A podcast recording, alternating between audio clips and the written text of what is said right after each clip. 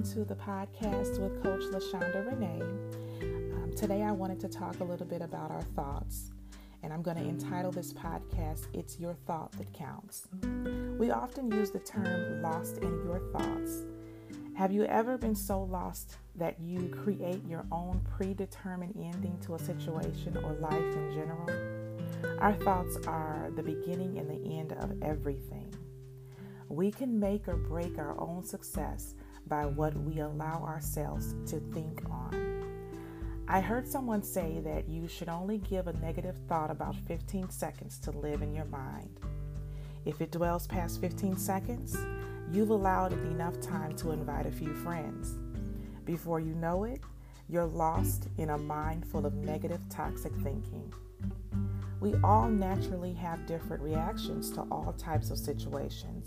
It's okay to feel however you need to feel about things that occur in your life.